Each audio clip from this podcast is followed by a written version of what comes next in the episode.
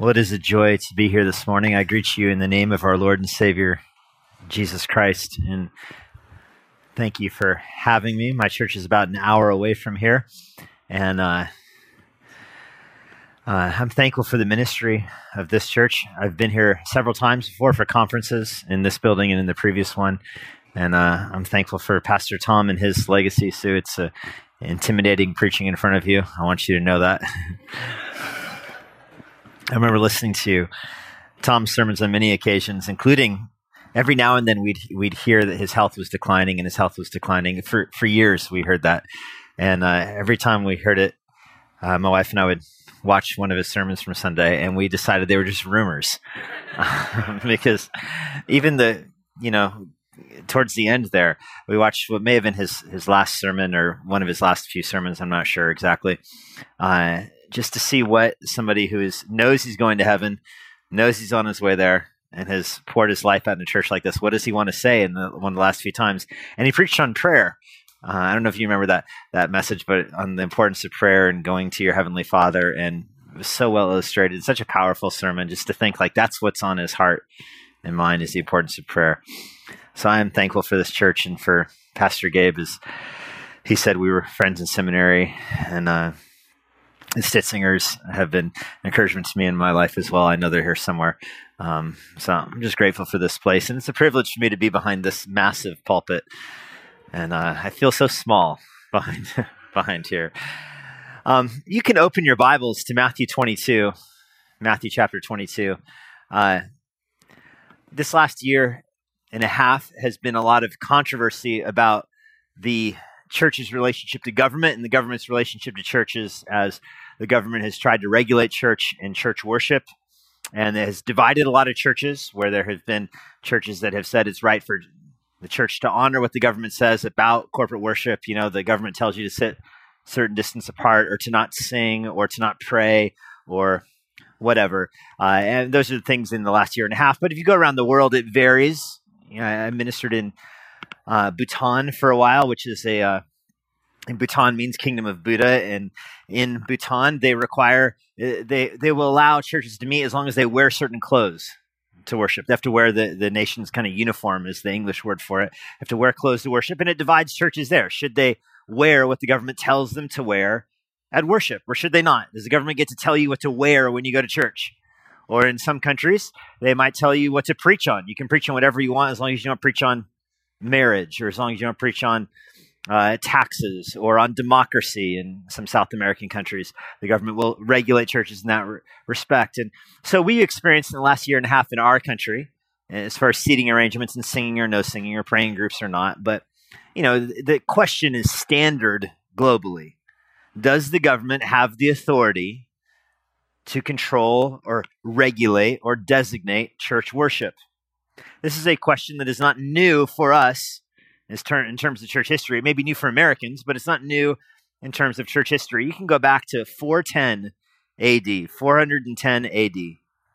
That was one of the most consequential events in world history, where raiding army, armies from Europe sacked Rome, conquered Rome, um, they marking the end of what had been the strongest nation in world history, arguably to this day, the strongest nation in world history. The Roman Empire had lasted for over six centuries, 600 years. Uh, it had given a stable language and stable government and stable law enforcement and currency and roads and had regulated much of the known world from Ethiopia up through Europe out towards uh, India, even outposts in England. I mean, it's really hard to exaggerate how influential the Roman Empire was. Six centuries. You know, by point of contrast, our American experiment has been 200 and you know 40 years or something like that. 600 years the Roman Empire had lasted, and it came to a screeching halt in 410 AD when Rome was conquered. And immediately, the blame for that went to Christians. Everybody blamed the Christians. For 600 years, Rome had gone along just fine, worshiping the Roman gods, exalting Caesar, their, their leader, as a god.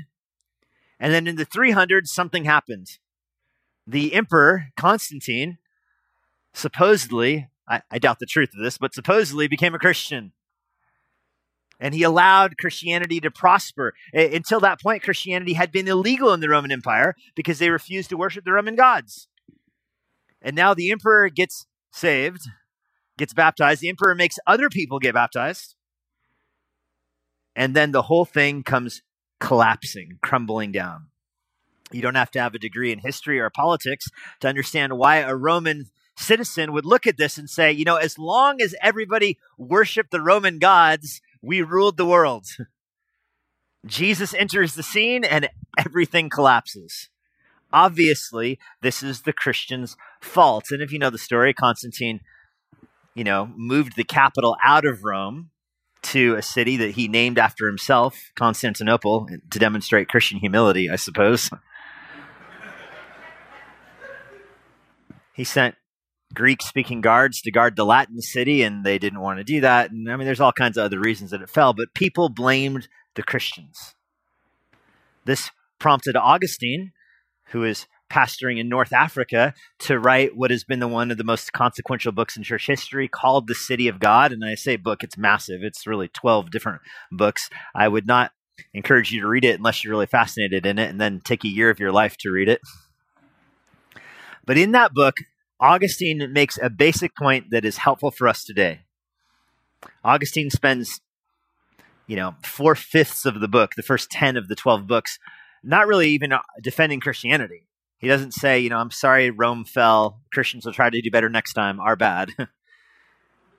he spends four fifths of the book making fun of the Roman gods. He traces them through the centuries and talks about how the Roman gods have contradicted each other. One Roman god will do this, another Roman god. The Roman gods fight each other. The Roman gods were at enmity with one another. They had no consistent standard of living. There was no consistent way to worship them. Temples would rise and temples would fall. In fact, at the zenith of Roman worship was not the strongest point of the empire. Augustine's point is that the Roman gods cannot get credit for Rome's prosperity, nor can they be blamed for its destruction. The Roman gods are a mess, Augustine said, and so don't look at them for any guide in your own life. And then certainly don't blame the change in gods for the fall of the Roman Empire. Augustine's main point in his book is one that's helpful for us to know today and is very controversial then, very controversial now. Augustine's main point is that nations rise and fall independent of their religion. Nations rise and fall because God causes nations to rise and fall. Nations rise when they check each other's evil, and they fall when they are checked by other nations, and it is not connected to the religiosity of that nation. That was Augustine's point. In fact, the last two books of his massive work, City of God, argues that the world can really be seen as two different kingdoms. He calls them cities. There's the city of man, and there's the city of God. And the city of man is the political structure you find in the world. Countries rise and countries fall. That's the city of man. And Augustine kind of has an attitude when he gets to that part of the book of let it all burn. It's it's man's city. It's the politics of the whole thing. It's not necessarily our world. Now Augustine understands that every Christian is a citizen of the city of man. We live in two places. You all have a pa- most of you have a passport at home and your passport does not say Christian on the front. It does not say City of God. Your passport says United States of America or wherever you're from. And when you become a Christian, you don't turn in that passport. You know, at baptism, and, and you know, Bhutan, for example, at baptism, people would break their Buddhist gods. when you get baptized here, you don't burn your American passport. you recognize you can be a citizen of two kingdoms. But you also recognize that those two kingdoms are different and your ultimate loyalty is to the city of God, not the city of man. Now, Augustine's point, as I said, is controversial. He argues that the prosperity of one kingdom is not related to the prosperity of the other. And I say it's controversial now because you see it in election time in the United States, don't you? If only Christians would get their act together and vote this way, then finally we would win our country back. you know, never mind the decades and centuries of slavery where Christians had their act together. But that's the that's the story, isn't it? If only all the Christians would vote according to my voter's guide, then we would win our country back. That's a conflation of the two cities, isn't it? If Christians would do this, then the city of man would prosper. And we know that's not true. We know that Christians are the minority. The way of the truth is narrow, not the majority. We understand that. Augustine's point is that nations will rise and nations will fall, and it is always tempting to blame the Christians. However, it is God who is sovereign that is in control. And so that raises a pretty basic question What are the obligations of a Christian who lives in the city of man? And of course, we honor government, we serve government. You know, many people took Augustine's book to argue the opposite point that he was making. Many people took Augustine's book to argue that one person or one group of people should be in charge of both cities. If only the church also ruled the government, or if only the government also ruled the church, there would be no more conflict in the world. This is what the Roman Catholic Church taught. Their takeaway from the fall of Rome was that the capital was moved out of Rome. So if only Rome had been the capital of the country or the empire as well as the capital of the church, then all their problems would have been solved. This has led to the, you know, the Holy Roman Empire, which was, I'm sure you know the joke, neither holy nor Roman nor an empire. but the Pope appointed the emperor. The Pope had authority over the emperor. And the idea was that there's two cities, they have two swords. The sword of government is, you know, the blue lights that pull you over and give you a speeding ticket. The sword of the government can throw you in jail, can fine you. And the, the sword of the church is the sacraments marriage and forgiveness of sins and burial and all that. And those are the two swords. And the two countries go forward, the two cities go forward under the authority of one person who leads both. This is why the knights had on their, their shields the two swords, the cross. In fact, I'll show you a picture of a, a common seal. This is a lot of European nations have this kind of seal. It's a, an eagle that has the two swords. Remember, you see the, the church in one and the sword in the other, which means that one person, in this case the eagle, holds the authority over both the government and the church. And if only we could do that, it would solve all of the problems in the world. The Catholic Church calls this the doctrine of the two swords. And it lives on to this day, by the way. Uh, it lives on to this day. In the Anglican Church, the Queen is the head of the church. And she's the head of the, you know, it's all figurative. She's, you know, it's merely symbolic. But the idea is that the army has one sword for law and war, and the church has one sword over spiritual matters. They're both held by the same person. This is very commonly taught in the world. A lot of countries follow this way of thinking. Well, our response as Christians is to say there may be two swords, but there's two different streams of authority in the world. God rules nations in the world through providence, through the rise and fall of nations, through conscience, as people are aware of sin and their consciences convict them and condemn them. And God rules the church in the world through the Word of God. And the Word of God is supreme, of course, for believers. The two worlds interact with each other as believers call out sin in the world. Of course, we recognize sin in the world. John the Baptist understood that he was a subject of the Roman Empire, and yet he would still call out the Roman leaders. He would call out, you know, the, the leader for marrying his brother's wife and says that's not allowed. It wasn't that it was against the Roman law, it was that it was against what scripture says about marriage, and John got his head cut off for it. So Christians have the capacity to expose sin in the world by taking the word of God to bear on society. But we recognize that these are two different kingdoms.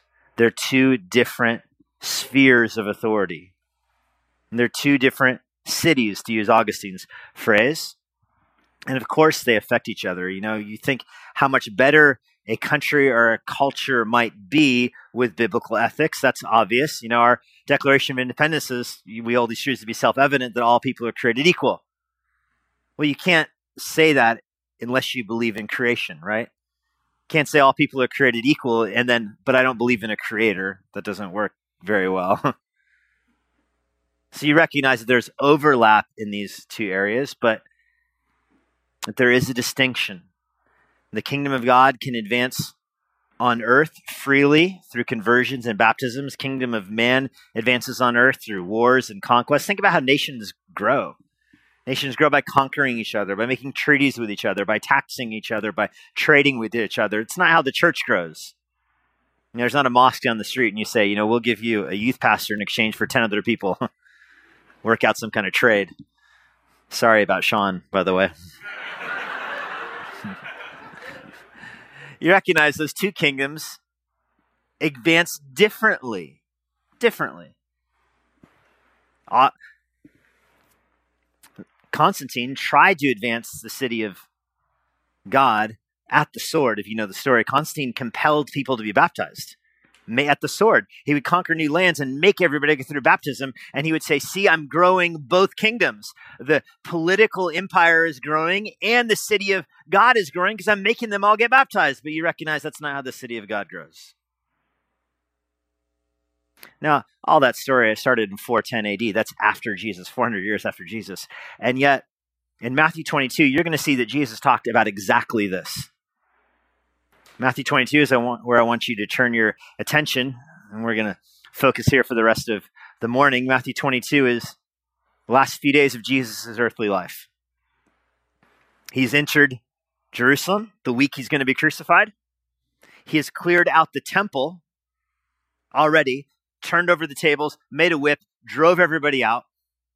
And then he followed that by teaching in the temple about how God is going to rip the kingdom from the Jews and give it to people that are worthy in keeping its fruit. He compares them to a vineyard. He tells a parable of the of a, a wedding feast where new guests are going to come and be invited because the old guests kind of no showed it. He tells a parable about uh, a vineyard where God's going to take the vineyard away from the Jews and give it to others who are in keeping with his fruit. He tells the parable about a man with two sons.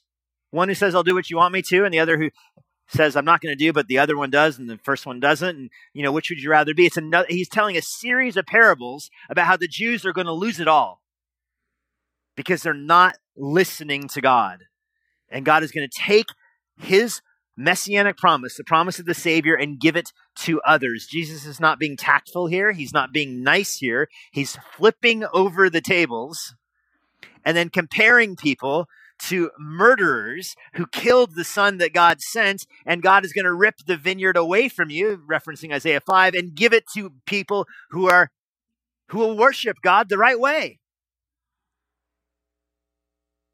And this is where this is coming from. A few days into this, this would be noticed, of course. This is not happening in the corner somewhere. It's in the temple, Passover week. Everybody, Jews from all over the world, are flooding to the temple. And you've seen perhaps a creek around here that starts to flood, and a tree collapses and blocks the water, and the water just backs up, and all the leaves back up, and the debris backs up. That's what's happening to the temple right here. Everybody's flooding to the temple, and Jesus is the tree that fell over the stream here, and everybody's just backed up. He's walking around the place like a panther here. He's owning the place, and every, there's massive crowds that don't know what to do with him. Certainly, this can't be allowed to continue. I mean, this is the busiest week of the temple all year, Passover week. Perhaps a million people coming there. It'd be like taking over the major shopping mall here on Black Friday. you know, like, they might let you get away with that on like, you know, January 2nd, but not Black Friday. You can't take over the mall on Black Friday. Everybody's coming there. That's what's happening here. And Jesus takes over, and they don't know what to do. The crowd seems fascinated by him because the crowd doesn't like the Pharisees. The crowd doesn't like the Jewish leaders. Here's somebody who's preaching a different kind of message. The crowd is captured by him, and so the leaders are terrified of him. And so they get together. In verse 15, and they plotted how to entangle him in his words. Now, the rest of Matthew 22 is going to be how that plays out. And they, they come up with a scheme. Plotted here is deliberate. They're crafting how to ambush Jesus. They can't just murder him. They're eventually going to fall back on that plan later. But for now, they can't just murder him. For now, they have to get him. This is their thinking. They have to get him to do something that will blow this whole thing up publicly, that will make the whole crowd realize that he's a fake and a fraud and make the whole crowd return to the Jewish system of worship they had received for decades now. I mean, Herod built this temple 40 years around that around that time. And for 40 years they'd been operating with this kind of peace treaty that the Jewish authorities could rule the temple that was built by the Roman government in exchange. If the Jews just you know stayed out of trouble and honored the Roman government and paid a tax everybody would be happy the, the Pharisees just want everything to go back to that standard. And so they came up with three ways to trap Jesus. And there's three questions. It's Matthew 22, three questions Uh, three different groups of people the Herodians, who are Roman loyalists. They love Rome. They were obedient. They're called the Hero- party of the Herodians. You know, Herod. They affiliated with Herod the Great, who's dead now, but they still align themselves with Rome. The Sadducees, who denied the supernatural, denied the resurrection. And then the Pharisee is going to ask the final question the lawyer, the Pharisee. So, three groups of people. It's significant who those groups are because they're going to trap Jesus in questions that are totally expose their hypocrisy. The Herodian is going to ask a question about paying taxes to Rome. The Sadducee is going to ask a question about marriage in the resurrection. And the Pharisee is going to ask a question why don't good people go to heaven when they die? Three very important questions that remain to this day, by the way. How does the church relate to government? How does society understand marriage? And what happens to good people who reject Jesus when they die? I mean, three very profound and diff- today they're very difficult questions to navigate. Even more so back at this time. So they plotted these are the smartest people in israel. They didn't just you know they didn't make this up over a latte. Like they spent time scheming how are we going to trap jesus? And these are the three questions they came up with. They're very good questions very complicated questions all of them are a series of traps if jesus says one syllable wrong he will alienate the crowd, or if he says one syllable wrong, he could get in trouble with Rome. I mean, these are very difficult, complicated, clever, convoluted kind of questions. They're also very timeless. They affect all of us to this day. Before we look at the three questions, it is worth one more comment on them. We're only look as I look at the clock. We're only look at one question this morning, but a note on all three of them. These three people have nothing in common the Pharisees, who are fastidious and devoted to the Old Testament law, the Sadducees, who don't even believe in the resurrection. Like those two people do not like each other. They don't. They do not get. They're not friends. And the Herodians, who are loyal to Rome. You could not get three more different groups of Jews together. These people have nothing in common except that they hate Jesus. the Herodians don't want war with Rome, and Jesus threatens that. The Pharisees don't want to lose control over Jewish worship, and Jesus threatens that. The Sadducees reject anybody who's a prophet preaching about the resurrection, and which Jesus is obviously doing. So these three groups have nothing in common, but they all reject Jesus. It's amazing how people will partner to oppose Jesus. I couldn't agree on what to bring to lunch, but they will get together and do this. So the first point of these three questions before we go through them is that we're supposed to fear the hypocrite. Fear the hypocrite. If you're taking notes, that would just be your first point. Fear the hypocrite. These people are hypocrites. We live in a world with hypocrites. They're plotting how to entangle him in his own words. The word entangle there, it's like a web. It's used in Matthew 22, verse 15. They want Jesus to be caught up in his own words. They want Jesus to catch himself. You know the expression: if you let somebody talk enough, they'll they'll hang themselves. You give them enough rope, they'll hang themselves with their own words. Is a common tactic at trial for you know a prosecuting attorney is get the defendant on the stand and just let him talk, and before he's done talking, everybody will hate him.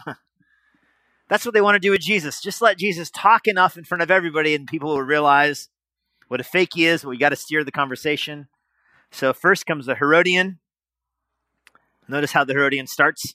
Teacher, we know that you are true and teach the way of God truthfully. You can pause there. Is anything the Herodian said true? Does the Herodian believe Jesus is true? Of course not. He's there to trap Jesus. The very first words out of the Herodian's mouth, I mean, I guess in one sense they are true. Jesus does speak the truth. But the Herodian is lying right out the gate. He starts with a big fat lie. We know that you're true. No, no, they don't if the Herodian really believed that Jesus was speaking the truth, he wouldn't be trying to catch him in his words. If the Herodian really believed that Jesus taught the way of God truthfully, he would repent of his sin and follow Jesus as the Messiah rather than trying to kill him. And he said he adds this on, and you don't care about anyone's opinion. I don't know if you've ever seen a anchor or moderator of a debate ask a political candidate a question, the political candidate dodges it this is like the oldest moderator trick in the book. You know, what is your view on progressive tax rates? And you're like, I'd rather not talk about that. And the moderator will follow up with, well, Sir ma'am, we know that you are bold and brave and you don't care what anybody says about any difficult question, and you'll always speak the truth to our viewers. So, what do you think about that again? And of course, they're going to answer it. That's the trick the Herodians trying. Oh, Jesus. You always speak the truth with such clarity and power. We just hang on every word you say, Jesus. And you don't care what people say. Even difficult questions, you'll oppose the whole crowd, Jesus. That's the kind of person you are. So here's here's my quick question for you. I love it. Quick question. Quick question, Jesus. I love it when somebody comes up to me after a sermon and says, I just have a quick question for you. Can you explain predestination and election, how it relates to free will? I see your family's all in the van and you guys are all buckled up and the kids are crying, but I have a quick question. How did the 66 books in the Bible get chosen? Just quick question. Jesus, quick question. He asks, What's his quick question? Tell us what you think. Is it lawful to pay taxes to Caesar or not? That's the quick question. So Rome rules Israel. Rome is the ruling authority. Israel doesn't like it. The Jews hate it. The Jews have often rebelled and been put down. Right now, they're functioning under a peace treaty. The peace treaty is that the Jews can have their temple and worship in their temple as long as they don't rebel against Roman law and the Romans won't enforce Jewish law. It's kind of this stalemate right here, and it's worked this way for decades. The Romans won't enforce the Jewish law. The Pharisees get to enforce that. The Jews won't enforce Roman law. The Romans will have their tax collectors. One tax a year you have to pay at the temple, the temple tax. Those from Galilee do not have to pay it. Jesus has never had to pay the temple tax before because he's from Galilee. He's not subject to this. But that's the question. By the way, the rules you have to pay the temple tax with a coin. There's a picture of Caesar on it. The Jews hate this coin because they have second commandment issues, don't have, you know, an image of anything in heaven or on earth. You don't make it. It's uh, you know, here's a coin with a dude's head on it. That's a violation of the second commandment, especially because they say that Caesar is a god. So if he is a god and he is in heaven, then you definitely, as a Jew, don't want his image anywhere in your house, anywhere in your pocket. You don't want to touch it on the coin, let me show you what's printed on the coin, by the way. The coin is, is printed on as Tiberius Caesar Divi Augusti Filius Augustus, which means Tiberius Caesar Augustus, son of the divine Augustus. So the coin that they have to use once a year has printed that Caesar is the son of a god on it. Underneath that says Pontifex Maximus, which means high priest. So Caesar is claiming to be son of God on the coin and the high priest. By the way, the Pope Roman Catholic Pope to this day on Twitter. His Twitter handle is Pontifex. So the two swords doctrine lives on in the Catholic Church today, although the Pope doesn't have an army anymore, but he has a Twitter handle where he claims to be the high priest. so it's still there. Anyway, fear the hypocrite. That's the question is, should we use this coin, Jesus? Are you telling us that we can use the coin that has a God on it that says that he's the son of a God and that he's the high priest? Are we allowed to use that coin? You have to give it to the Roman government once a year. They have these tax tax collectors. The Jews hate those tax collectors. Of course, Jesus does not have to pay this tax because he's not from Jerusalem. He's from Galilee. All those around the temple, many of them do have to pay the tax, and they don't like it. So, do you see why this is a difficult question for Jesus to answer? If he says, yes, pay the tax, the second commandment's not that big of a deal. It's only the second commandment. It's not like it's the first commandment. It's the second one.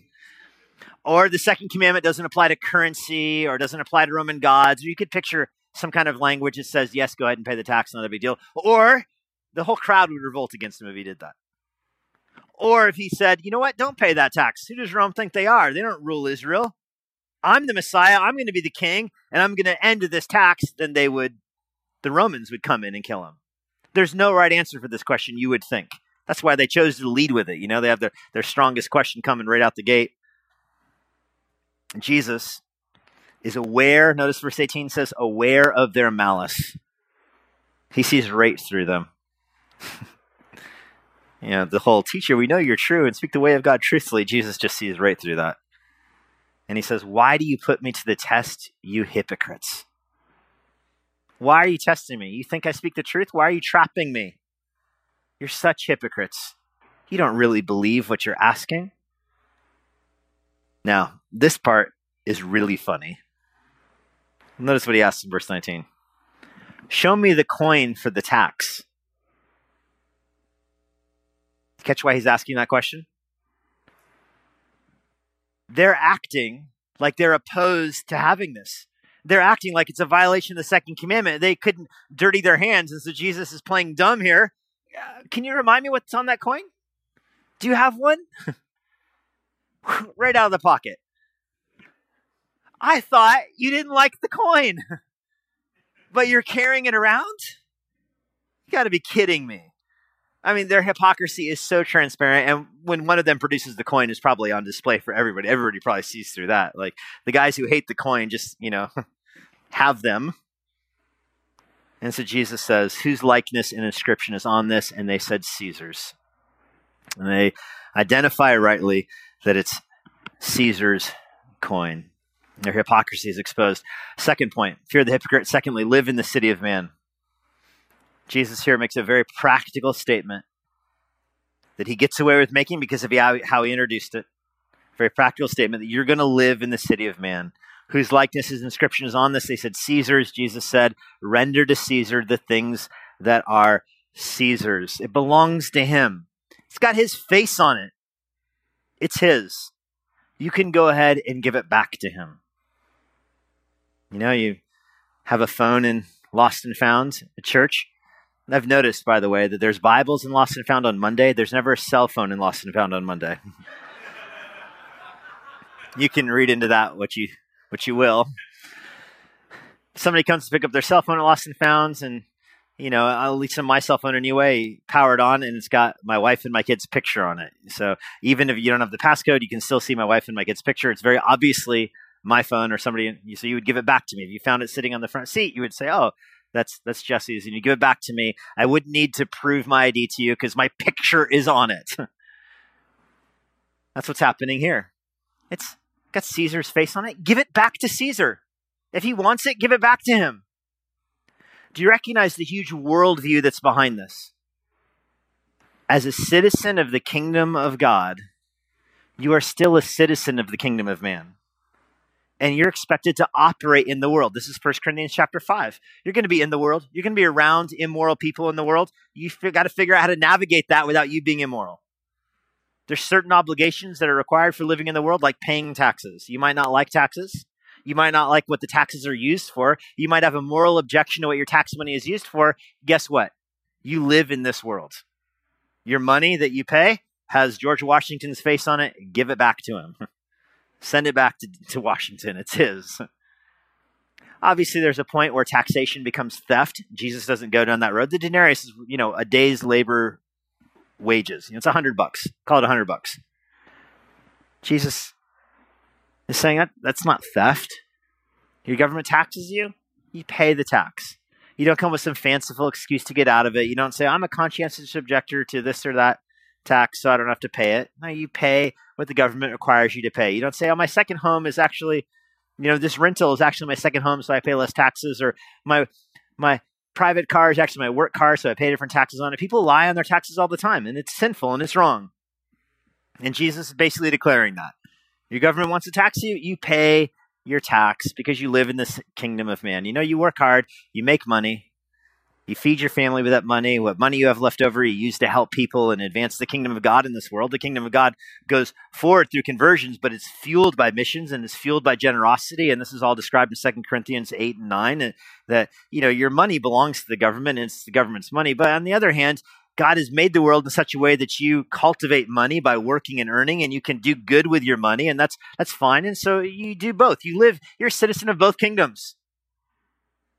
And when the government taxes you, it doesn't conflict with your duty to heaven, even if the taxes are used for ridiculous things. You know, you wouldn't build a bridge there, or you wouldn't, you know, send a spaceship there, but it's not up to you. so just go ahead and pay your taxes. That's Jesus' point here. And it's going to be tough to argue with it because he asked whose picture is on the coin. If you don't like it, then don't have the money. don't have the money, but you got the money, so you go ahead and use it for what it's made to be used for. You're going to live in the city of man. There are some things that belong to the government. If you spend time in Romans 13, like I have recently in my own church, you realize there are certain things that are given to the government, and they're on the screen for you. Obedience belongs to the government, submission belongs to the government, taxes belong to the government, honor belongs to the government. You're required to honor your government leaders. Love belongs to the government. You're supposed to actually not just honor them, but love them. Man, I wish that one wasn't said there. I can submit to you, but do I have to love you? Prayer, pray for your government you're called to, 1 Timothy 2, verse 1. Thanksgiving for your government. Man, that's hard, isn't it? It's almost harder in a democracy because you feel responsible, you know? But it's what you're called to do. You're called to obey, submit, pay your taxes, honor, love, pray, and give thanks for them. And so, if you're not doing those things for your government, by the way, you're sinning. If you're not doing those things, you're sinning because the Bible commands you to do them. You're supposed to render under Caesar the things that are Caesar's. So, you're supposed to fear the hypocrite.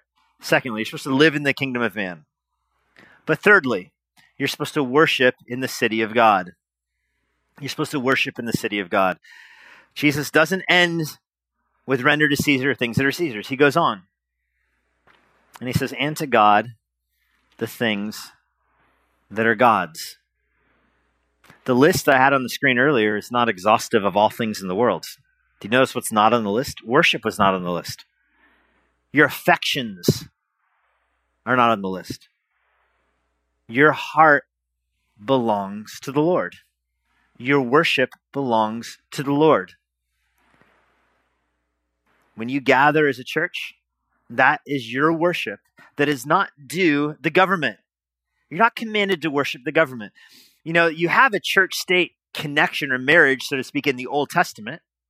Although they had three branches, the king could not be the high you know, could not be the high priest, could not be the prophet. You had the prophet, priest, and king dynamic in the Old Testament. But Israel had the, the worship, they had the law. The law regulated the government and the taxes and all that. And, and Israel, of course, was not regenerate. Their hearts weren't soft towards the Lord. They had stony hearts, and so they lost their kingdom first.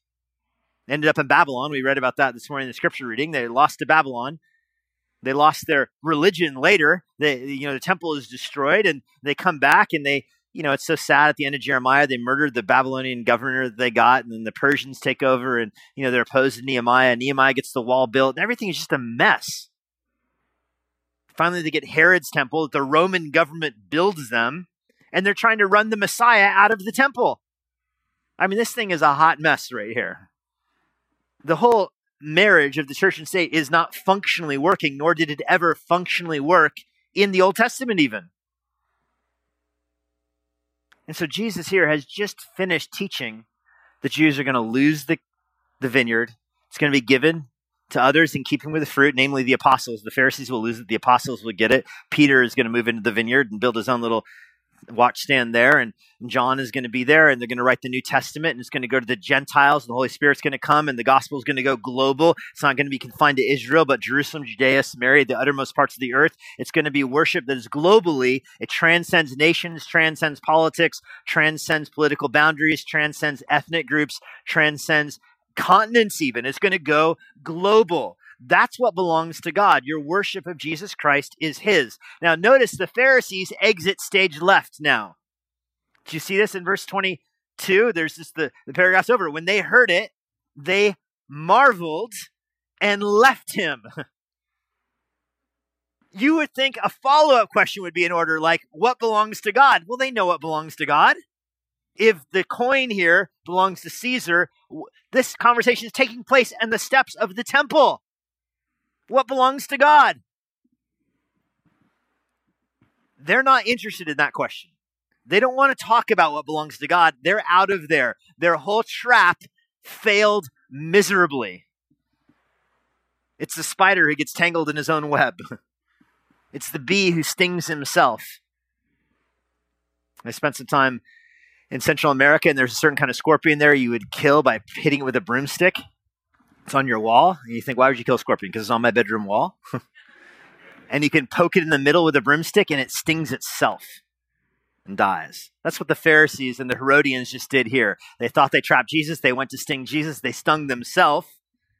It's over. They're gone. And that leaves Jesus standing there saying, What belongs to God, you give to him. They pretended like the problem was rendering to Caesar. They feigned ignorance like what belongs to Caesar. That's not the problem.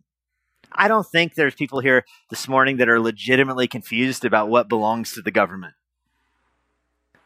But there are certainly people that are legitimately confused about what belongs to God, namely your life, your heart, your affections, your worship.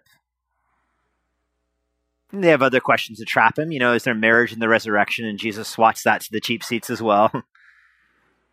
Followed by what happens to good people when they die, and Jesus handles that masterfully, showing that nobody is a good person. And they leave. But do you remember when they finally arrest him and have a trial for him? Do you remember what they charged him with? They couldn't get any witnesses to agree on anything. The only thing they got two witnesses to agree on was that Jesus said we should not pay taxes to Caesar. That's what they convicted him of. That is amazing. Did you see that here? He didn't say don't pay taxes. He said pay taxes to Caesar. And you picture the Pharisees going, I heard a not in there. Is there a not in there? I heard a don't. they ended up trying him and convicting him of the opposite of what he said. That shows the problem is not what belongs to Caesar. The problem we have to deal with is what belongs to the Lord. He demands our worship. Our church is His, not the government's. Our worship is to the Trinity, the Father, the Son, and the Holy Spirit, not the executive, the judicial, and the legislative. our churches are regulated by the Lord, and our worship belongs to His. Jesus makes it clear He's not going to overthrow Rome. In fact, He validates their authority. Rome has authority over Christians. You're going to scatter into the world and you better obey your government. You better love them. People say, you know, a lot of communist countries reject the church because they say it's seditious and it leads to people rejecting the government. Well, not really. It is seditious, but not in that way.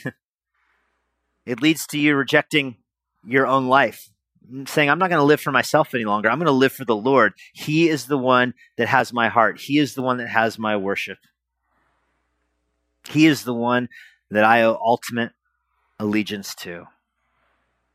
The proud Pharisee wants to make the problem giving to Caesar what is Caesar's. The worldly Herodian wants to keep what is God's away from God's. And Jesus navigates both of them with deftness and says, you know what, you're both wrong. Christianity shouldn't interfere with your submission to civil power, and civil power shouldn't regulate what happens in the church. There are two kingdoms, and they don't have responsibility for each other. One does not rise and fall with the other. They coexist, they don't threaten each other. Obviously, if the government tells you to sin, then you disobey government and honor God. If the government regulates your worship, you say that's it's not for Caesar. But the normal experience of 90% of your life is that the two exist somewhat harmoniously. There will be a time when there is one kingdom on earth, when Jesus returns reigns from Jerusalem over the nations of the earth, establishes his kingdom for a thousand years. You're not going to have a, you know, an appeals process of the court system with Jesus on the throne. You're going to have a, one nation, one kingdom ruling the nations of the earth. But in the meantime, we wait for our Lord to return. And I just want to address you, draw your attention to the very end of Matthew 22 in our few minutes left together here, the very end of the chapter. Jesus takes a turn he let everybody else ask him questions. He let all those three groups try to trap him. And after all their traps failed, and you can read the other two traps on your own if you, if you want some time, but jump down to verse 41. When the Pharisees were gathered together, after all three traps failed incredibly, Jesus traps them, verse 43 or verse 42. What do you think about the Messiah? Whose son is he? Jesus plays their game with him. Hey, I have a quick question for you. You guys always speak the truth. You don't care what anybody believes. What do you think about the Savior? What do you think about the Christ? What do you think about the Messiah? Where does he come from? Whose son is he? Well, they don't know what to say. Uh, the other synoptic gospels let you know they have this big argument amongst themselves. Uh, you know, because if they say that he's from God, that's against what they believe about God. And if they say that he, they don't know how to answer it. So they say, the son of David. And he says, How is it that David in the Spirit calls him Lord? If David calls him Lord, how is he, verse, and verse, verse 45, if David calls him Lord, how is he his son? And no one was able to answer him a word. And from that day forward, nobody asked him any more questions. this is the bottom line. You exist as a citizen of this world, and there's obligations that come with that, even obligations you wouldn't choose and you wouldn't design. And even when the person you didn't vote for gets elected, it's, you know, you just live in this world. Pray for him, love him, wish the best for your country, regardless of what country you're a citizen of. And when there's sin, you confront it. When there's evangelistic opportunities, you take it. But when it comes to your heart and your worship to the Lord, it belongs to him because he alone is the prophesied son of David. He alone is the son of God that David himself calls the Lord. Lord, we're thankful that you indeed were the prophesied son of David, that the Old Testament points forward towards you and recognizes that you are the only hope for heaven. New Testament points backwards to you because you're the Son of God. You came from heaven to earth. And on earth, you led a sinless life, of course. He never spoke a sinful word. He never said something that wasn't true. You saw people's hearts, even when they were disguising their hearts with subterfuge and flattery, you saw right through it all. And you see our own hearts this morning. We know that this is a room full of sinners, that we have sin in our own hearts, that we have failed to love others as we should. We've failed to respect our government as we should. We've failed to pray for them and be thankful for them as you've commanded us to do.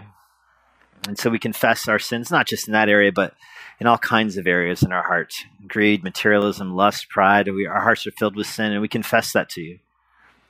But we also know, Lord, that you, because you were sinless, paid for our sin through your death on the cross. When you died, you died so that we might live. You died so that God's anger at us would be atoned for in your own death and now you live. You're the only person who can claim authority over worship. You're the only person who can say that all of our worship is yours because you have forgiven us our sin. So we answer what the Pharisees could not. We say, You are David's son and you are David's Lord. You come from him because you made him, and you're the Lord of heaven and earth, and more than that, you are our Lord. Pray for anyone here this morning who has never trusted you with their heart. I pray this morning they would be convicted of their own sin. Pray this morning they would confess their sins to you. I pray this morning, this very morning, they would believe that you are the sinless Son of God. I give you thanks that you save those who believe in you. In Jesus' name, amen.